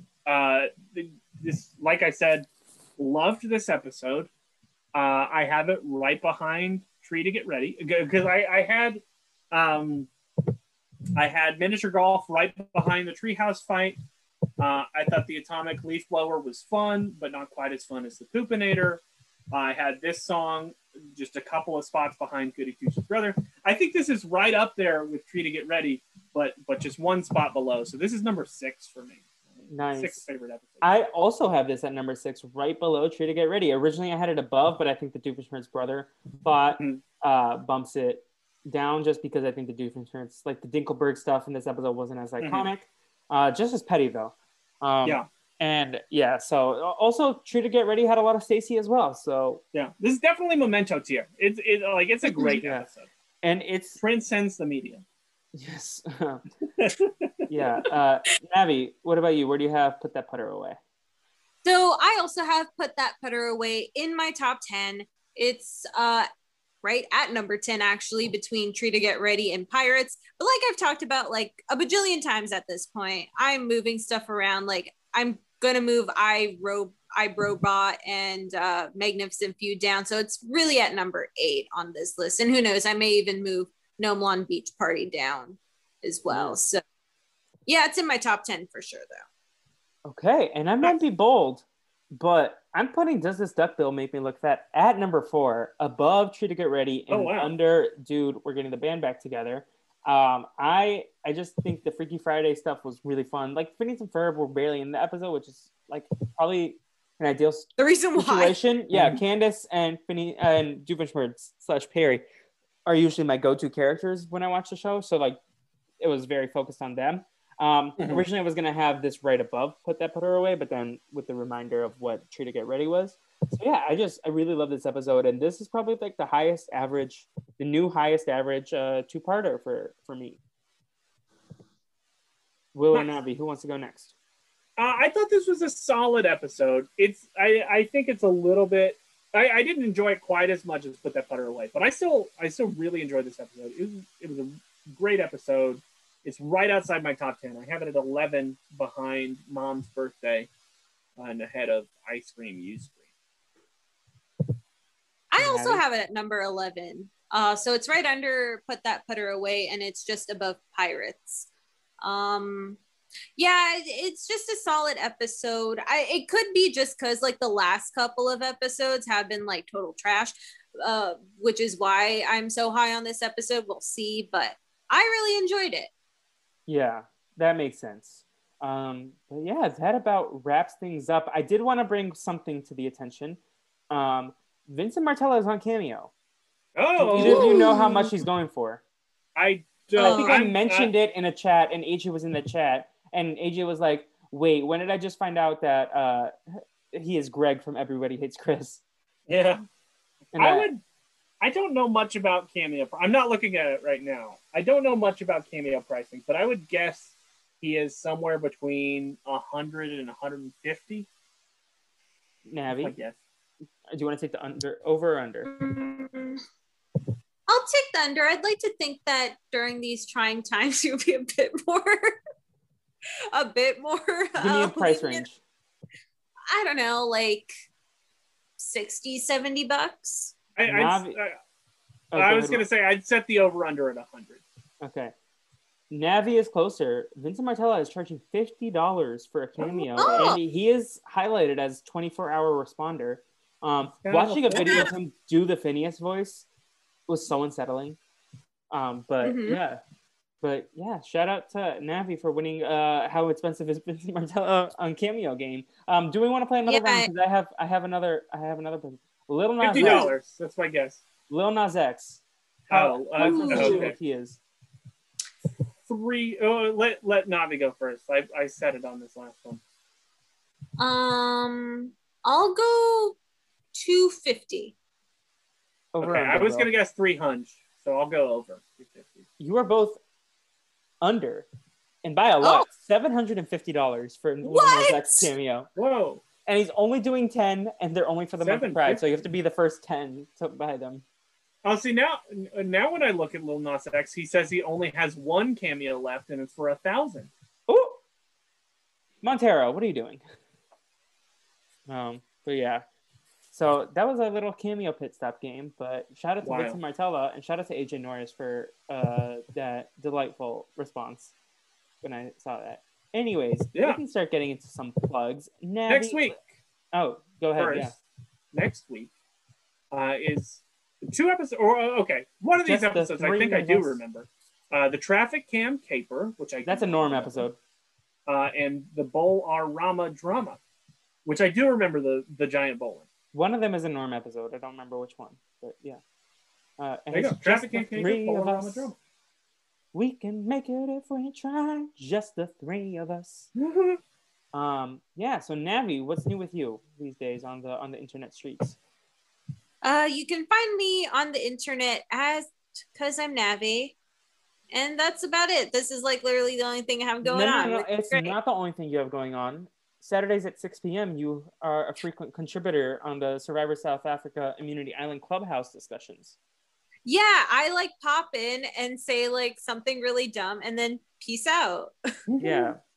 And Will has to watch the first episode. Nathan asked me for the links already. So yeah, I'll try to get Will on those. And then now that Will's on Clubhouse, he can join us. Yeah. Yeah. Shout out to listeners join us on Clubhouse too. Is Survivor South Africa as bad as Survivor Australia at having like a million episodes? No. Because I've tried to watch one Survivor episode Australia. But then it was like, oh, you got to watch 3 episodes a week. And I was like, no, it's 1 episode a week and it's like 70 minutes an episode. Okay, I can make it. And you can double speed the challenges. Sure. Yeah. The editing is also paced better compared to Australia, usually. Yeah, sometimes it's a little too boring. I will say that. Like some of the episodes of last season were a little too boring because it was so obvious. Mm-hmm. But that's also like the gameplay that happened that season plus like the editing style that they choose to have. But... this season started off. Yeah, such a great premiere. Yeah. So Navi, that's all we have for you. Also, like, quickly, let's do a hashtag. Should we do a Fogel and Carl or McLovin Carl? Hashtag McLovin Carl. Perfect. Yes. Okay.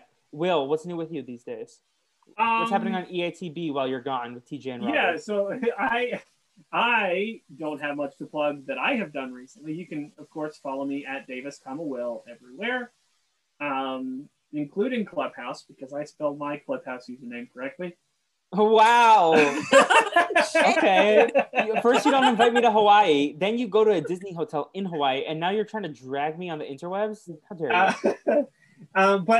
you? Yeah, I also on the plane, listened to 2 episodes of Everyone and Their Brother podcast that I was not a part of because I was gone. Robert and TJ. Hawaii of Central America? Or not Central America. Yeah, Robert and TJ recorded a couple episodes on their own. I thought they were both hilarious. So go check those out. Were they the first ever Will-less episodes of the podcast? No, they've had several without me. I don't think... I think TJ has been on the most episodes of the... and Sam's been on the least? Yeah, Sam has had to miss the most. Of the 126 episodes, I think TJ's been in like 124 of them or something. Oh. Or maybe 123. Because there's one episode Sam did by himself. There's one episode I did by myself. What did Sam talk about by himself? And there's one episode that both Sam and I did together. And I think those are the only 3 TJ was. Yeah, because there was one you talked about that was like Robert and TJ did something of like most iconic things, and then you did like the least iconic pairings. Or yeah. They did like most iconic pairings, and it was called like milk and cookies. Did you talk about Sam and I did butter? And Sam and I did the least iconic pairings, which was banana and ketchup? Juice and toothpaste. Oh, you didn't talk about banana and ketchup? We might have talked about it. I just remember the episode was called orange juice and toothpaste. Okay. What did you talk about? Oh, go ahead, Navi. Oh, no, I was about to say, I was thinking the one that they weren't on was when Sam brought his, like, podcast hosts onto the podcast. Oh, okay, yeah, that was another one. Yeah, so maybe I forgot what it was. It was, like, so long ago. When it was one we were, yeah. It was, like, earlier. Talking about basketball, how to improve the NBA. Okay, then that's probably why I didn't remember. Put Clifford the Big Red Dog in there. That's how you improve it. Yeah. But wait, so what did you talk about on your when you were? Oh wait, no, never mind. I listened to that episode. It was not good. Sorry. No, I told you it wasn't good. What was the Sam episode that he did by himself? Was it similar? Did he also read from a book? His was like an ASMR parody. Oh, you talked about this one a lot. He went and bought a bunch of different flavors of cookies that were on sale that he had never tried, and he was like trying all these cookies. Yeah. I need to keep going through the backlog. I'm jumping around episodes. I've listened to the Home Alone, Batman versus Kevin McAllister. Have you listened to the Survivor one? Yes, I did. Curious of your Survivor novel takes. Was the Avengers one or? I listened to that one. I still think that the Skrulls would have been the best. I think you mentioned them briefly, but I mean, it was also I would like to redo it. More a lot has happened in Survivor since then, and a lot has happened with Marvel since then. So, and I think you've also probably watched more Marvel movies since then, right? Definitely. Yeah. Have you watched? Not to talk Wars too movie? Much about other podcasts. Yeah. You can follow that podcast at EATD Podcast, and that's it. Have you watched more Star Wars since your Star Wars podcast? When was the Star Wars podcast? Right after Rise, so that was like January 2020. No, I've not. My friends were getting me to watch Star Wars. So I've now also seen episodes 4, 5, and 1. But I haven't seen 2, 3, or 6. Okay. Or 9. I haven't seen episode 9. I've never seen the Star Wars Holiday Special. So same. Episode 8 with Laura Dern is still my favorite. Rogue One or Solo? Have you seen either of those? I've seen Rogue One. I haven't seen Solo. Yeah. So that's it for you on podcast wise, or I think so. In terms of me, you can follow me on social media with the Fleep. I'm not really active much in the last few days, and so I might not be responding to your tweets all that much. But tweet at me. I'll see them eventually. And then what else do I have going on? I'm on Clubhouse as well. Navi and I are doing the Clubhouse chat room with the lovely Sarah Carradine. Yes. And other friends, including Jay. Sarah Carradine's great. Small. We stan Sarah Carradine in this house. I think one and only interaction with Sarah Carradine was playing Wheel Jam with her. And it was very fun. It was a great time. I love it. Yeah, I played her Wheel Jam with her too. Did we play the same game? I know we played Wheel Jam together, but I don't know. I don't remember. I played with both of you separately. Yeah. We also played that one Mafia Survivor game together where you just like kind of fell ass backwards into a window. Yeah, I won. That was Black Widow Brigade, Alex G's game. Yes. I won that game. It doesn't exist. Yeah, but tell everyone you were Chris Underwood even though you weren't. Yeah, and people I was not. It was a good lie, and it was a terrible lie. But it somehow worked, which made it an incredible one. Yeah. I mean, I was like, kind of like, hey, guys, I didn't have anyone with me. So they're like, fuck you. No, I played Wheel Jam with each of you separately. And I remember with Navi, I was on Jason Curtis Rivera's team. Shout out to the great No Dice Stand for Wheel Jam. Yes. Shout out indeed. Jay was on that one too, right? Yes. I believe Jay were. Ari. I played like all my games with Ari Gold. Yeah, I was on Ari's team. We were a good team. Yeah, and Addison was playing like a mess, like Addison was. It was so funny. And then Brazilian Dragon, as of today, a month ago, I have not been on a call with Jacob, which is like partially like a lot of scheduling stuff, but tentatively, we will be back with Scooby-Doo Pirates Ahoy this weekend with the great Touchdown Tommy, Navi Zops. And then, I've promised a lot of things that I haven't delivered on lately, but we'll have things. You're busy with work. Like, you're still getting the hang of everything. It's forgivable. Yes. Jacob, and also, Jacob will be coming here sometime in the near future. Unless I vote him out. No, I'm kidding. Check out Ing In there, though. They've been doing some great stuff. But also, Pod Talk Jam and Break. That is something that I'm doing consistently on the Brazilian Dragon these days with the great Caitlin Glacken. And this week Oh, sorry. Go ahead with your plug. I'll talk later. We had the great Jessica Frey this last week, friend of Frankie Rodriguez, who plays Carlos on the show. Still trying to get Sam and Chandler on the podcast, but Will doesn't help me. But not kidding. I'm kidding. No, I'll send you their if they want, like you can throw that at them. But if they want to come on the podcast, they're welcome. And then Will can also come on the podcast. Now that you're also invited, we can have a big summer party. And then this week we have former guests of the podcast, hopefully future guests of this podcast as well, if he ever wants to return. But MJ Sizzle, Michael J. Clark will be joining me and Caitlin. I don't know if he's ever seen an episode of High School Musical, the musical series, but he's going to come and have takes, and we love that. So check that out. Otherwise, what else do I have going on? Oh, subscribe and give us 5 stars on Apple Podcasts. Mm-hmm. We'll read your reviews. Navi's in Canada. Will and I are in America. So if you review from different areas, we can read them. And no Canadian reviews, I don't think, because they're not popping up for me. So yeah.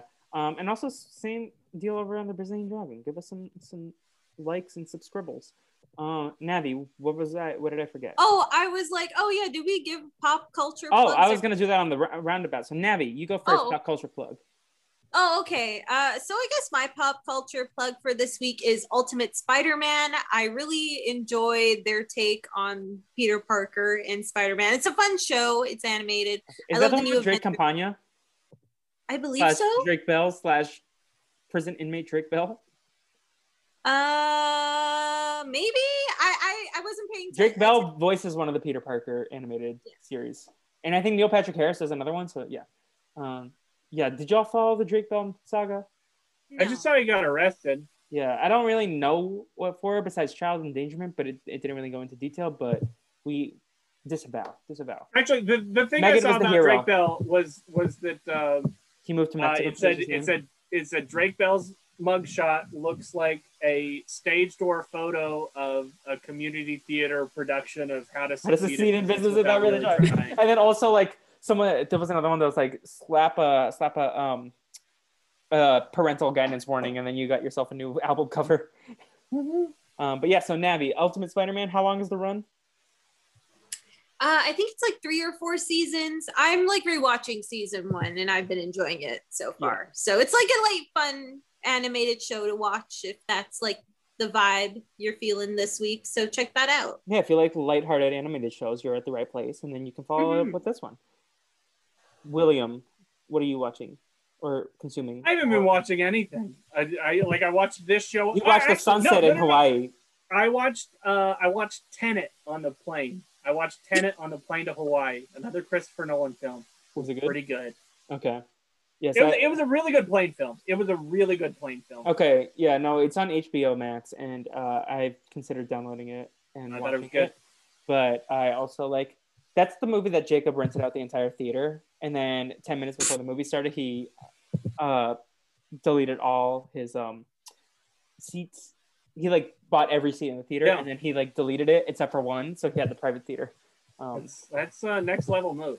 Yes. And then for me, I watched Selena the series. I basically binged part 2. If you're someone who is Latin American, I think it's required viewing. If you're not, you should check it out, or at least listen to some Selena songs. Such a tragic story, and it is executive produced by her family, so like maybe they like changed, like did it the best way they could. But I really enjoyed it, and like giving more background into like the life of Selena Quintanilla. Also, it has Susie Crabgrass from Ned's The Classified. And also just like listen to Selena's song if you're not gonna watch it, at least like Selena's great. Yes. I was bopping along in the car. A beady beady bum bum. So yeah, great music. With that said, any final thoughts? Corn dog. Yes. # McLovin Carl. Corn dog. Yummy. Bye everyone. Bye.